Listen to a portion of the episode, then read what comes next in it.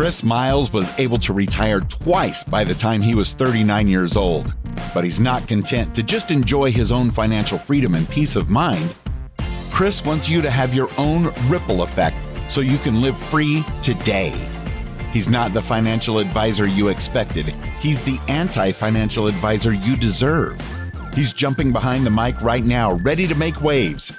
Here's Chris Miles. Hello, my fellow Ripplers. This is Chris Miles, your cash flow expert and anti financial advisor. Welcome to our show. It's for you, those of you that work so hard for your money, and you're now sick and tired of working so hard. You want your money to start working harder for you right now. You want that freedom. You want that cash flow, that prosperity right now, today, so you can live that life that you love with those that you love. But it's not just about getting rich, is it? It's about living a rich life because as you're blessed financially, you now have a greater capacity to bless the lives of those around you. That is exactly what this show is for. Thank you for tuning in, for creating your own ripple effect throughout your life, and allowing me to do so through you as well. If you have not done so already, check out our website, moneyripples.com. On there, not only can you take a passive income calculator to be able to figure out how much passive income you can create in the next year, 12 months or so, but you can also learn about other things like infinite banking and other things, even get the transcriptions of these podcasts so that you can deepen your understanding of these concepts and principles. So check that out right now. Hey, how amazing would it be if you could create monthly cash flow, passive income from making at least double digit returns on your money? And get this, it's only $1,000 or more that you need to invest. Guys, that's exactly what Secured Investment Corp does. They actually do short term lending to real estate investors that's backed by real estate that you can actually return double digit returns on. That means 10% or better. It's also IRA friendly, and you can even reinvest those monthly distributions to create compound interest on your money too. If you want to learn more about that, go check out securedinvestmentcorp.com. That's secured, S E C U R E D, investmentcorp.com. Today, guys, I want to talk about something that one of my team members brought up and I thought was a great topic. And in fact, it aligns with many of the questions that our clients, our VIP clients, and our that hire us for consulting, they've been asked the same thing as well, which is what are the best recession resistant investments right now? Now, the question you have to ask is that's right now, right? That's the key word, the key phrase that goes with that, because the truth is every recession is different. No one recession is the same. What would have been great last recession will probably not be good this recession. And so I want to first teach you the principles of what to look for first and how to really analyze an investment to know whether it's a good investment right now. And then second, I'll give you my favorites. That doesn't mean this is an investment recommendation by any means, shape, or form. Consider this your disclaimer. This is not to be considered investment advice. This is just what I'm seeing right now based on current conditions. But I want to teach you the principle first because even if it's another recession, maybe you're listening to this 10 years from now and there's another recession down the line, you can be ready to be able to make the right call for you. I'm going to give you five key points, five things. Now, there's more than this, of course, but I'm just giving you at least a good start, right? If you go this far, in fact, with your due diligence and how you ask questions, guaranteed you're going to come out better than almost anybody that's doing this. And what I've learned is some of the best ways to learn how to invest is learn from banks. Now, I don't mean the banks have been gambling and doing some high risk stuff with their money. And of course, that's going to happen. I'm talking about the banks. Usually they're more like the regional banks. Sometimes they're larger banks too. But if you really learn from how banks invest, specifically how they invest in you when you try to borrow money from them, you can learn about a lot about whether you should invest money in that. Now, I'm going to say, as a blanket statement, generally speaking, when you buy real investments, right, real assets, things like real estate, if I were to say, like, throughout all the recessions, what's the one investment type that probably will hold true? It's going to be things like your real estate investment properties, right? The ones that you own and control. I definitely recommend doing more turnkey real estate where somebody else manages it for you. But even if you did that, the great thing is if something goes wrong, even with the management company, you could always fire them and you could become the property manager, save some money and make some more in case you need to. There's a lot more flexibility there. And as a general overall rule of thumb, I would say that's probably the more recession resistant type of investment, even though they can have hard times too. But I want to go back to this again with actual banks. What do they do? So if you go in asking for money from them, just like an investor might ask money from you, you're, they're going to be asking you a few questions, right?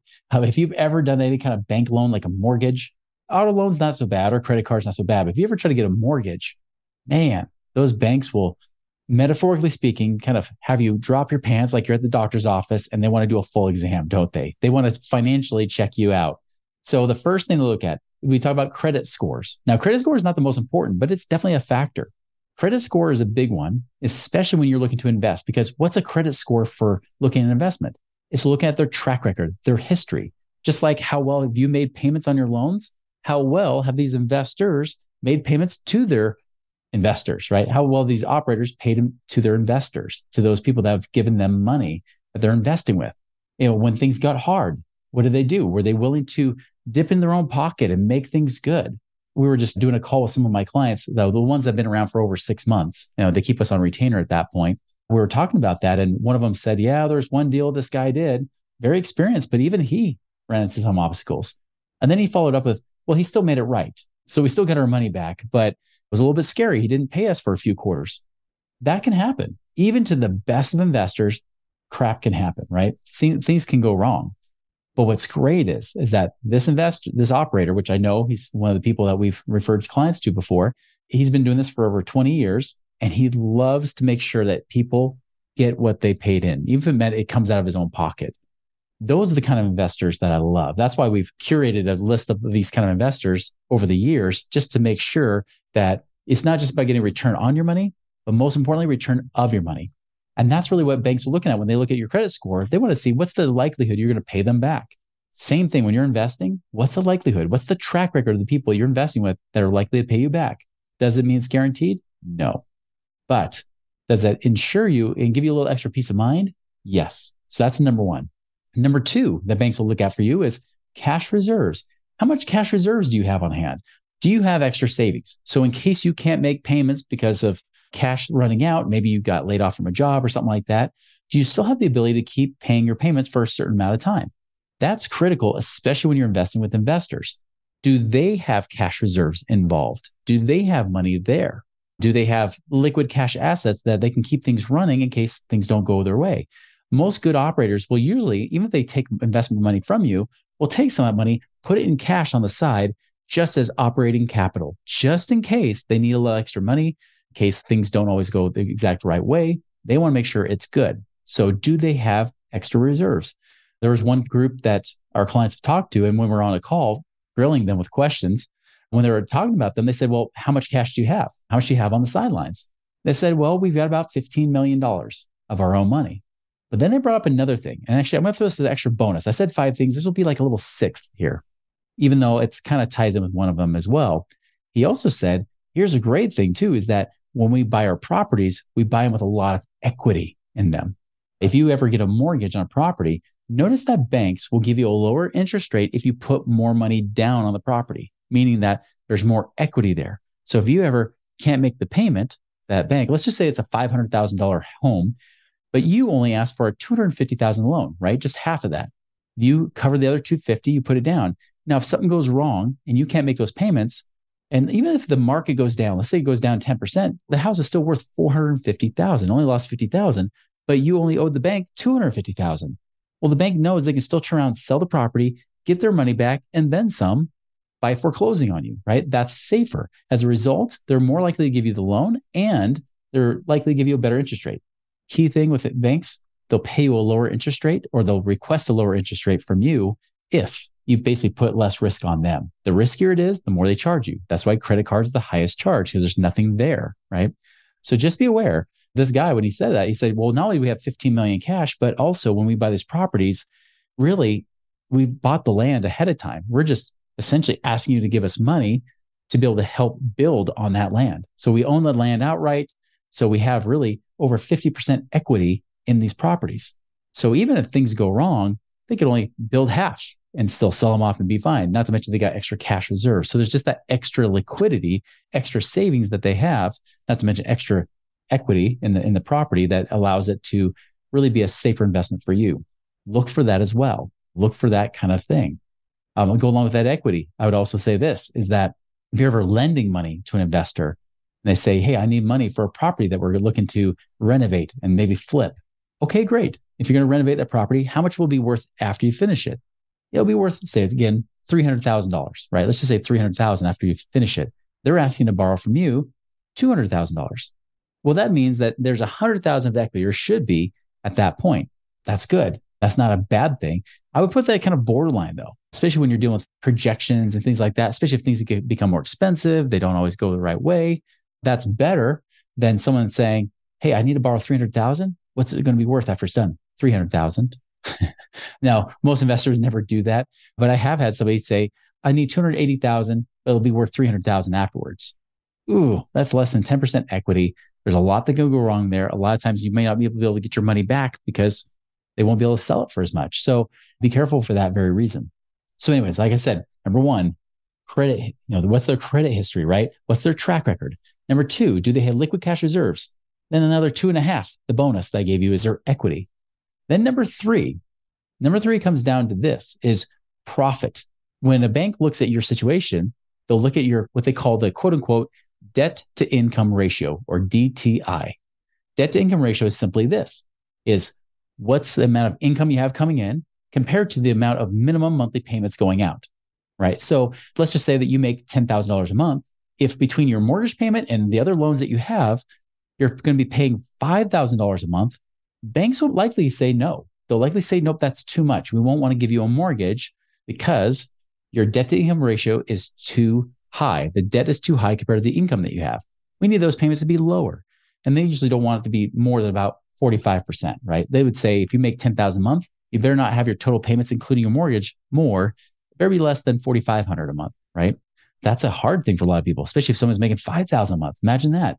That means you have to, you really only be lent about 2,200 a month. So if you already have $1,000 a month going to car loans and credit cards or whatnot, well, now you only have about 1200 bucks a month you can do. Well, you should be looking at investments the same way. What's their profit? What if things don't go the right way? One of the scariest things that I see, especially right now with interest rates rising. See, before when interest rates were low, it was dirt cheap money. You can kind of be sloppy with the way you pick properties. And even if you weren't sloppy, still, if you could just say, well, I'll just get a variable rate loan, it's dirt cheap right now, it's the cheapest thing on the market, I'll get that.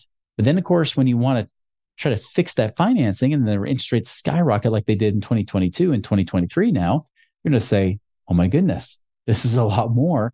This is taking out of our cash. Now we don't have enough money to even pay out in profits because all the profits that we had built into this model, what's happening is that it's taking all of our profits out, right? Because now we're paying more than we expected. That's a big, big assumption. So when you're looking at somebody to have you invest money, the thing you're going to look at with those deals are okay, let's just say this is what you expect. Can you even give me a much worse case scenario? What if interest rates go up, say 4% in the next year? What would that do to you? If they say, oh, well, we do all fixed interest rate loans, it doesn't matter. Great. That's awesome. And you're still profitable? Yes, we still have profits built in. Hey, what if, if it's apartment building, for example, what if all of a sudden you have 10% or 20% vacancy rate, where basically 10% or 20% of your units aren't being rented, or maybe people are going late and they're not paying you? What then? What would that do to your numbers? Have them run those projections and say, here's what happened at 20% vacancy rate. Self storage, right? That's the one that people are saying this is recession resistant. And it can be. But again, when you buy it for a higher price than probably what you're going to get in profits, just like some people when they try to buy rentals and then they realize there's not much profit there, they're going to say, Ooh, is that worth it? Give an example. I saw a rental. Uh, this is going away from self storage, but looking at a rental property, single family home, I saw one today that they said they expect a profit of $63 a month. Now, I know they're taking out expenses and costs that they're projecting as well. That's not a lot. That's not a lot of wiggle room in case something does go wrong. What if you don't get paid rent for more months than you expect, or there's more maintenance what you expected than what you budgeted for? That could mean you could lose money. Now, yeah, you might see appreciation still. That's been a game saver for some people, right? When there's appreciation, but you don't want to rely on that. You never want to rely on that. You really want to rely on is it profitable right here? And if things don't go your way, is it still profitable? Do you still have extra money to pay out? Because again, if they're profitable, they can keep that deal going and going and going. It might pay you less, but at least if you're getting something, that's better than nothing, isn't it? So that's the third one. That's like debt to income ratio when you're trying to get a loan. Same thing. Are they profitable? So one, track record. Two, reserves. Three, are they profitable? How much profit is there really, especially if things get stress tested? All right, number four, and this kind of goes along with the bonus I gave you, right? The bonus about leverage and having equity. Well, is it secured? Is it backed by real assets? The one thing I'll say is this is that when it comes to investing, you want it backed by real assets. You don't want to be giving money to things that maybe have no real value behind it. For example, giving a business loan, it can have some good profits, but do you have any assets to put it on? This is why a, a bank will say, well, can we put a lien against your house? Right? Just in case things don't go well, we can still get money from somewhere. Can we put a lien against the building that you're buying? Right? They want real assets to back it up. Notice that banks do not lend for stock market. It's actually illegal, but they do not lend money for stock market because that's a gamble. They don't trust it. You shouldn't either. Two, they do give money for businesses, but they're very, very strict on that because they know it's unsecured. But three, they'll give you money for real estate. They'll give you money, like I said, in some cases, businesses, but they will give you money for certain assets, even a car, because a car does have some sort of asset backing it up, even though it does depreciate over time, right? Well, that's why real estate is one of our favorite things. It is secured. It Doesn't mean that that value can hold all the time, but it's much more likely to hold compared to crypto or compared to a stock, right? Where those can go up or down just based on rumors, right? It doesn't have to be real. It just be emotions and people can cause your price to tank, causing you to lose money potentially. You don't want that. So you want to be backed and secured by real assets. That's why not just being backed and secured by real assets, but also have equity in them so that even if the values do go down a little bit, you are still protected. Your money is still safe. And that really leads to my fifth and final point, which is what position are you in with them? First position, second position, hopefully not third position. Second's bad enough. What do I mean by that? Well, think about getting a mortgage. When you go to the bank, you're going to put money down and then they want to be your only lender, preferably, right? That will be your first mortgage. First mortgage just means that if you don't happen to make the payment, they get paid back first, even before you. They get paid back first. Now, what if you get a second mortgage? Maybe you did a special loan where you'd put 10% down. And so they came in with an 80% loan plus a 10% second mortgage. Well, what happens is if you stop making payments, the first mortgage, the person that's 80%, the bank that's 80%, they get paid off first. If there's anything left over, whatever goes to that person that has the second mortgage, that bank there. And if there's anything left, you might get something, but not likely. They're going to sell it off. They're going to take whatever money they can, right? That's what's going to happen there. Now, if, for example, let's just say this is a $500,000 property. There's one bank that lent you $400,000, another gave you 50,000 while you put $50,000 down. Now, what if that house only sold for 400,000? Well, that first mortgage company gets paid off. Second mortgage company gets nothing. They lose out. This is why your second mortgage interest is usually higher than your first mortgage because they don't want to lose. So if you're an investor, you don't want to be in that second position because that means you're the second person to get paid if there's anything left over. You get left over with the scraps, right? The first position, the first person that gets paid back is essential. So a good question to ask that investment operator is, hey, is there another bank or some other lender that's involved here that already has loans that they would be in first position. So if I put my money with you, am I now in second position? So if all of a sudden things go wrong, you pay them back, but then I get nothing. Good thing to remember. I remember sitting at a meeting, this is about 15 years ago. This was when I was working with Garrett Gunderson, and he really wanted us to talk to these clients about this investment opportunity with the guy that owned the building that we were in. So the guy was saying, Hey, it's secured by the building. He says, You'll be in third position. That means there's somebody in first position that would get paid back first if things went wrong. There's somebody in second position, which is already risky. He says, Well, I'm going to put you in somebody in third position. He's like, I'm going to pay great interest on this. And the money I'm going to use is going to pay off the other investors. It's going to pay them off. And I remember I raised my hand, asked a question. I said, What makes this different than a Ponzi scheme? Because you're just taking that money to pay off other investors, right? He's like, Well, it's not a Ponzi scheme. There's a real asset here. His veins started popping out of his head. He got so mad, so angry at me that he actually wouldn't even let me rent an office for a whole year. I had to use a cubicle because he was so angry at me. That's how bad it was. Just so you know, flash forward about two years later, not even, barely even that, he defaulted. He lost $60 million of investors' money in that same deal. Even when they were investigating it, I remember they brought me in for questioning. They wanted to depose me. And as I started answering the questions, they said, Hey, here's the email we saw you sent that's saying you don't recommend this. We also see that we also had multiple witnesses that said you called it a Ponzi scheme. I said, Oh, yeah, I did. And that's why I wouldn't even get an office for a year. They said, all right, good, you're safe. You can go. And we got some other people to investigate. And that's the thing, guys, you got to remember is that you don't want to be all the way down the pecking order, right? You don't want to be so far down the pecking order that you're basically left with nothing. Here's the thing we don't care about. We don't care about getting return on our money as much as we care about getting return of our money back. So that's why you got to make sure you protect it.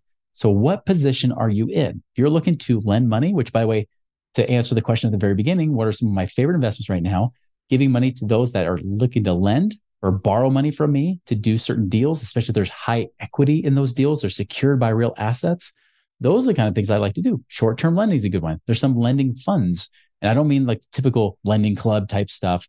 I mean, like I'm lending to guys that are actually buying real properties with it, not doing some gambling like into businesses or car loans and things like that. I'm actually going into things that have real assets involved and I get paid double digit returns very easily. Now, could it go wrong? Could something happen where they can't pay those returns? Yes, it's possible that it could happen. But because interest rates are going so high with banks, they're now looking more for borrow money from us and still willing to pay us a good return on our money too. So that's one way you can make good money even in this high inflationary type of market. So that's kind of my give for you guys today is remember those five things. Remember, first and foremost is that do they have a good track record? Two, do they have liquidity? Do they have extra cash reserves? Two and a half, is there uh, some extra equity involved too that allows you to have more security there? Three, what's their profit like? Can they be profitable even if things go wrong and still pay you back? Four, is it secured by real assets? And then five, last but definitely not least, is are you, if you're able to give them money in first position? As a bonus to that last one right there, if you're in an equity deal, like a syndication, as they call it, where you put equity partnership in together, you buy, go in as partners, just so you know, you're paid after those that are in those first lending positions. It's another reason why I like lending because during recessions, if there's ever risk they may not pay me back, I would rather lend my money than become a partner where I'm paid back last. So that's my thing for you. Again, I like lending as well as debt funds and things like that. Lots of opportunities within our group, even though we have a lot of uncertainty in the markets. There's still plenty of opportunities to invest and be able to create freedom for you. Not just about creating passive income, it's about giving you that time back in your life that you so deserve so you can be with those that you love now. Spend time with them to be able to build those relationships because you can't put a price tag on that, can you? Those are the kind of things that we go for. Go and make a wonderful and prosperous week. We'll see you later.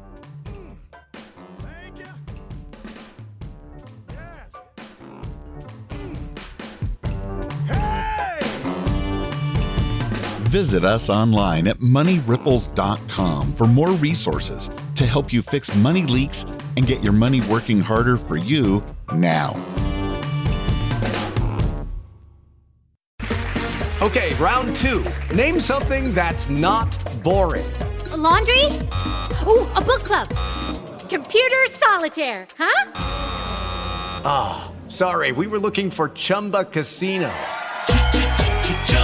That's right. ChumbaCasino.com has over 100 casino style games. Join today and play for free for your chance to redeem some serious prizes. ChumbaCasino.com. No purchase necessary. Full prohibited by law. 18 plus terms and conditions apply. See website for details.